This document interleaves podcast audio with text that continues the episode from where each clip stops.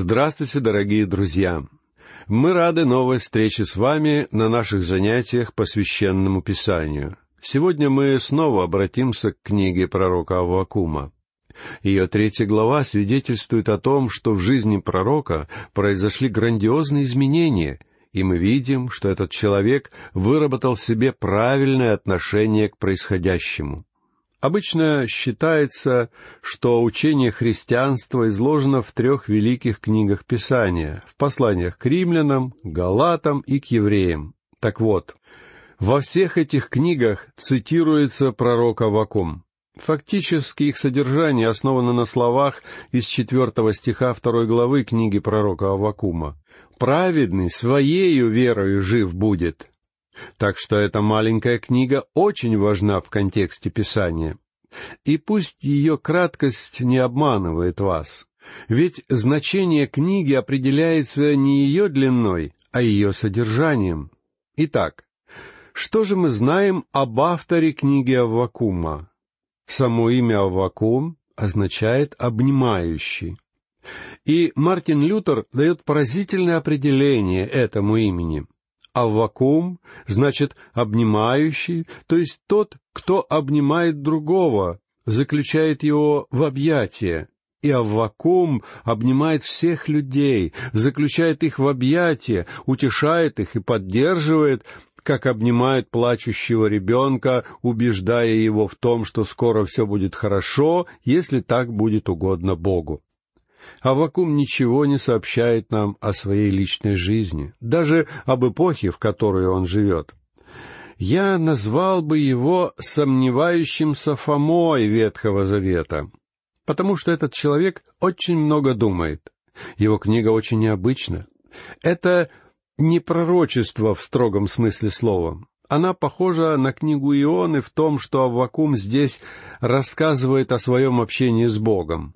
Из книги Авакума мы узнаем о вопросах, которые этот человек задавал Богу, и об ответах Бога. Авакум мыслит очень объективно. Он ни в чем не уверен, а ответы на свои вопросы он ищет у Бога. Он все время задает вопросы, и только в последних строках книги, в двух или трех последних стихах переходит к восклицаниям. Эта книга представляет собой поэтический отчет Авакума о том, как он приобрел личный опыт общения с Богом и в чем он убедился через это общение. Начинается книга с мрачной ноты. Аввакума волновали серьезные вопросы, и он задавал эти вопросы Богу. Но завершается книга восклицанием. Она заканчивается замечательным восхвалением, и вы не найдете более убедительного выражения веры, чем в последней части этой книги. В ней мы находим великолепный, потрясающий образ Божьей славы. Покрыло небеса величие Его, и славою Его наполнилась земля. Блески ее, как солнечный ветер, от руки его лучи. От рук Бога исходят лучи света. Когда солнце восходит, из-за горизонта показываются его лучи. Так приближается и Бог.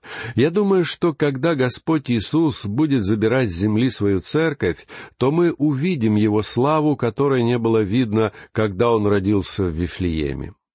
И то же самое будет, когда он придет на землю, чтобы установить свое царство. А вакуум характеризует величие Бога образно и ярко. «Воззрел и в трепет привел народы. Вековые горы распались, первобытные холмы опали, пути его вечные». Друзья мои, это очень интересный и замечательный псалом. Пути нашего Бога вызывают истинное восхищение. Но, как я уже говорил в нашей прошлой беседе, кроме образа Бога мы находим в этом псалме образы трех ветхозаветных персонажей — Авраама, Моисея, а также Иисуса Навина. И та часть, к которой мы сейчас обратимся, напрямую перекликается с жизнью Моисея. Послушайте седьмой стих третьей главы. Грустными видел я шатры эфиопские, сотряслись палатки земли Мадиамской. Мы помним, что Моисей какое-то время провел в земле Мадиамской. И некоторые ученые полагают, что Моисей в качестве приемного сына дочери фараона возглавлял военный набег на Эфиопию. Конечно, это нигде не написано, просто некоторые ученые так считают. Но мы знаем, что Моисей, согласно книге Деяний, глава 7, стих 22, был силен в словах и делах. Читаем далее, послушайте стих 8. Разве на реке воспылал, Господи, гнев Твой? Разве на реке негодование Твое или на море ярость Твоя, что Ты вошел на коней Твоих, на колесницы Твои спасительные?» Здесь упоминается о том, как народ Израиля пересек Черное море и реку Иордан. По воле Бога вода разошлась перед израильтянами, чтобы народ мог перейти водные преграды посуху. Кстати, обратите внимание, каким изысканным языком все это описывается. Это еврейская поэзия, и в ней говорится, что Бог не гневается на реки, когда они преграждали путь его народу. Он просто разделил воды Черного моря и дал людям возможность пересечь его, а потом точно так же поступил и с рекой Иордан. Обратите внимание также на девятый стих. Ты обнажил лук твой по клятвенному обетованию данному коленам. Ты потоками рассек землю. Ты обнажил лук твой по клятвенному обетованию данному коленам. Бог заключил со своим народом завет и дал людям обещание. После этой фразы в еврейском тексте снова стоит слово «села». Позвольте мне сказать, я думаю, оно значит, что барабанщик снова должен ударить в барабан. Он делает это, чтобы люди встрепенулись и обратили внимание на то, что говорит Бог. «Ты потоками рассек землю», — пишет Аввакум. Вы когда-нибудь задумывались о том, что Бог разделил землю на части не только с помощью морей, но и с помощью рек? Реки ведь проходят по земле как естественные границы, и пророк Аввакум как нельзя более точно отражает эту ситуацию. Послушайте десятый стих. «Увидев тебя, вострепетали горы, ринулись воды, бездна дала голос свой, высоко подняла руки свои». Когда Моисей поднялся на вершину горы Синай, чтобы получить Божий закон, гора задрожала, и народ Израиля так испугался, что не стал даже близко подходить к ней. Израильтяне вообще не хотели, чтобы Бог говорил с ними, им было слишком страшно. И в этих стихах рассказывается о том, как Бог с помощью Моисея избавил народ Израиля. Сначала Бог заключил завет с Авраамом, и завет этот был благом для еврейского народа. Потом Бог заключил завет с Моисеем, обещав избавить народ Израиля из египетского рабства. Этот завет тоже был благим, и Бог избавил народ, как и обещал. Таковы события израильской истории, связанные с Авраамом и Моисеем. А в следующем одиннадцатом стихе мы подходим к периоду Иисуса Навина, мне кажется, что по контексту вполне понятно, что речь идет именно о нем. Но, как я уже говорил, имена людей здесь не упоминаются, потому что акцент ставится прежде всего на действиях Бога. Послушайте стихи с одиннадцатого по тринадцатый. Солнце и луна остановились на местах своих пред светом летающих стрел твоих, пред сиянием сверкающих копьев твоих. В гневе шествуешь ты по земле, и в негодовании попираешь народы. Ты выступаешь для спасения народа твоего, для спасения помазанного твоего. Ты сокрушаешь главу нечестивого дома, обнажая его от основания до верха солнце и луна остановились на месте своем. Мне кажется, из этих строк совершенно ясно, что мы говорим теперь об Иисусе Навине. Перед светом летающих стрел твоих, пред сиянием сверкающих копьев твоих. Иначе говоря, сам свет солнца был подобен сверкающему копью. Когда Бог привел свой народ в землю избранную, Он изгнал оттуда Амареев, потому что те были грешниками. Амареи, жившие в районе Иерихона, страдали от какой-то венерической болезни, и Бог удалил их из этой земли, потому что они могли заразить всех остальных людей. Ведь в те дни не было современных лекарств, и инфекционная болезнь была опасна как чума. Далее у Аввакума сказано, «Ты выступаешь для спасения народа твоего, для спасения помазанного твоего». Нам неизвестно, что именно подразумевается под словом «помазанный». Израиль или Мессия. Лично я считаю, что здесь имеется в виду Мессия. И Авакум говорит о спасении, которое приходит через Иисуса, Спасителя, Помазанника, Мессию. И, наконец, в тринадцатом стихе мы читаем «Ты сокрушаешь главу нечестивого дома, обнажая его от основания до верха».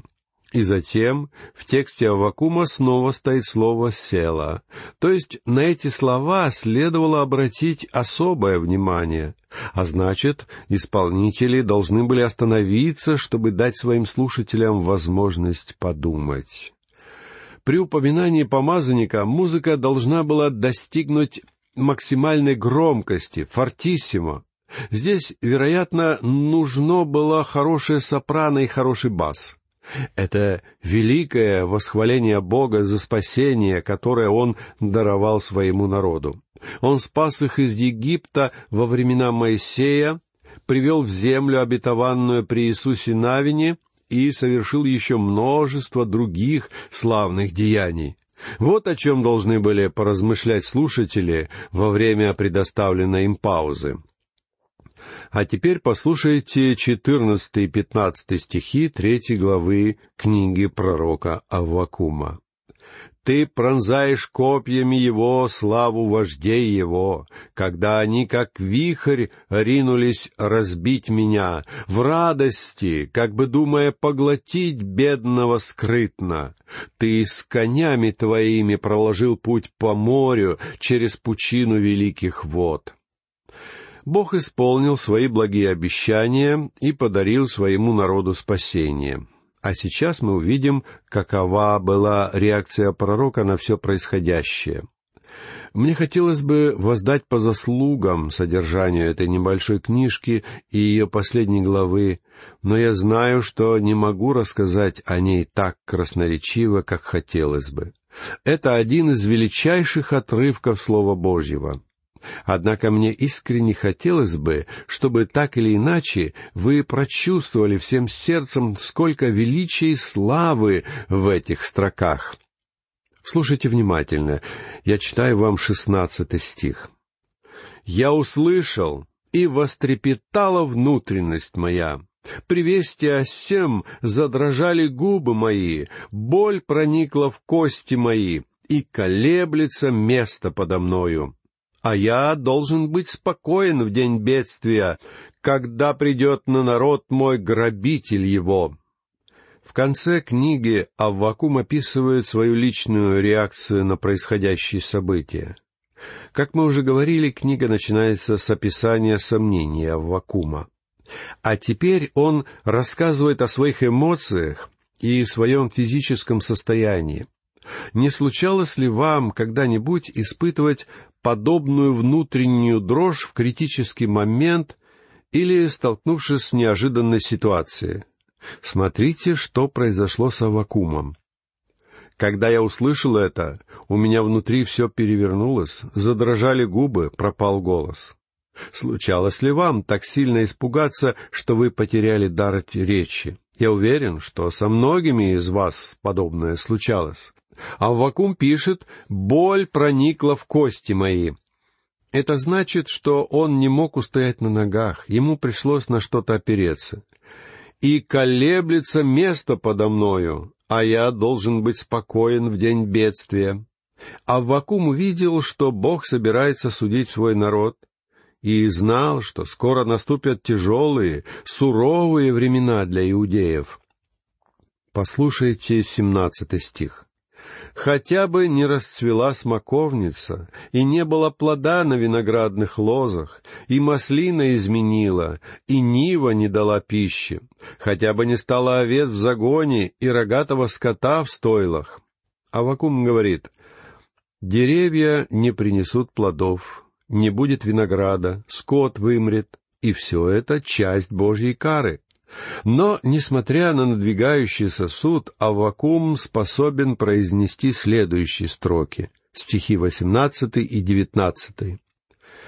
«Но и тогда я буду радоваться о Господе и веселиться о Боге спасения моего. Господь Бог — сила моя, Он сделает ноги мои, как у оленя, и на высоты мои возведет меня». Я хочу, чтобы вы поняли. Бог наша сила и наша радость. Бог не обещал нам постоянный мир и процветание, но Он обещал нам гораздо большее. Недавно я выбросил в мусорную корзину журнал, который издает одна так называемая христианская организация, и где расписывается, как много мы можем получить благодаря молитве. В этом журнале обещают, что Бог даст нам процветание, здоровье, да и вообще все, что мы пожелаем. Друзья мои, Бог — это не Дед Мороз. Наш Бог ставит перед собой вполне определенные цели. И если вы хотите разрешить свои проблемы, Авакум подсказывает вам, как это сделать. И его ответ прост. Бог — вот решение ваших проблем. В начале книги Аввакум приходит к Богу с вопросом. Почему ты так поступаешь? Почему ты допускаешь существование зла? Почему ты ничего не делаешь? Тогда Бог возводит Аввакума на сторожевую башню и позволяет ему увидеть, что он делает на самом деле. И теперь Аввакум говорит, «Я верю в Бога». Друзья мои, Бог — это решение ваших сегодняшних проблем. Я не знаю, кто вы и каковы ваши проблемы, но их решение — Бог. Вы можете верить в Бога и полагаться на Него. У Бога есть определенный замысел, связанный с вами, и Он осуществит его. Вы можете поверить во Христа, а когда вы поверите в Него, вы увидите, что Бог начнет работать внутри вас. Он хочет сделать вас подобным себе. Бог намерен сделать вас подобием Христа. Апостол Павел пишет в послании к римлянам, глава 8, стихи 28 и 29. «Притом знаем, что любящим Бога, призванным по Его изволению, все содействует ко благу. Ибо кого Он предузнал, тем и предопределил быть подобными образу Сына Своего, дабы Он был первородным между многими братьями. Хотя апостол Павел использует здесь довольно изысканные выражения, их смысл очень прост. Бог с момента сотворения мира желал сделать нас подобными Иисусу Христу. И во втором послании к Коринфянам, глава 3, стих 18, апостол снова пишет нечто похожее. Мы же все открытым лицом, как в зеркале, взирая на славу Господню, преображаемся в тот же образ, от славы в славу, как от Господня Духа. Друзья мои, у Бога есть замысел, касающийся лично вас. Неважно, кто вы, вы будете неправы, если скажете, что у кого-то другого в жизни есть более важные цели, чем у вас. Вы очень важная часть Божьего замысла, такая же важная, как и любой другой человек, когда-либо живший на этой земле или который будет жить на ней в будущем. Бог хочет, чтобы вы были подобны Христу. И мы читаем в первом послании к Коринфянам, глава 15, стихи с 47 по 49. «Первый человек из земли перстный, второй человек Господь с неба, Каков перстный, таковы и перстные, и каков небесный, таковы и небесные. И как мы носили образ перстного, будем носить и образ небесного. Друзья мои, мы пребываем в человеческих телах, которые сделаны из праха земного. Бог сотворил нас людьми, но это не окончательная его цель. Мы принадлежим земле, но Он хочет, чтобы мы стали небесными, и таков Его замысел, касающийся лично каждого из нас. Представьте себе, что вы живете во времена Микеланджело. Вы посетили его студию и видите там грубый грязный камень, который только что извлекли из темной сырой каменоломни. Это просто кусок необработанного мрамора, грубый, непривлекательный, холодный, несимпатичный, не производящий впечатления. Но вы возвращаетесь через полгода, и что вы видите? Этот кусок мрамора превратился в статую Давида или архангела Михаила, и Бог намерен преобразить нас с вами подобно тому, как Микеланджело преображал грубый кусок мрамора. Сейчас мы принадлежим земле, но Бог хочет сделать нас пригодными для небес. И задача художника, в данном случае Святого Духа, сделать нас подобными Христу. Для обработки он использует наказание. Об этом говорится в послании к евреям, глава 12, стих 6. «Господь, кого любит, того наказывает, а молоток, который использует Бог, это Слово Божье». Друзья мои, у Бога есть ответы на все ваши вопросы.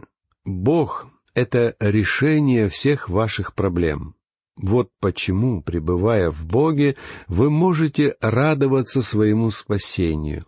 И вы можете сказать вместе с Аввакумом, который был так пессимистично настроен в начале книги, «Я буду радоваться о Господе и веселиться о Боге спасения моего». Эта книга начинается с мрачной ноты, а завершается нотой славы. Она начинается со знака вопроса, а завершается убедительным восклицанием. Ее завершение — прекрасная песня. В ней мы находим великолепный, потрясающий образ Божьей славы. Покрыло небеса величие Его, и славою Его наполнилась земля, блеск ее, как солнечный свет, от руки Его лучи. Да ободряет нас с вами сегодня Слово Божье. Итак, друзья мои, на этом наши беседы по книге пророка Аввакума завершаются. Заканчивается эта прекрасная книга, и я прощаюсь с вами. Всего вам доброго. До новых встреч.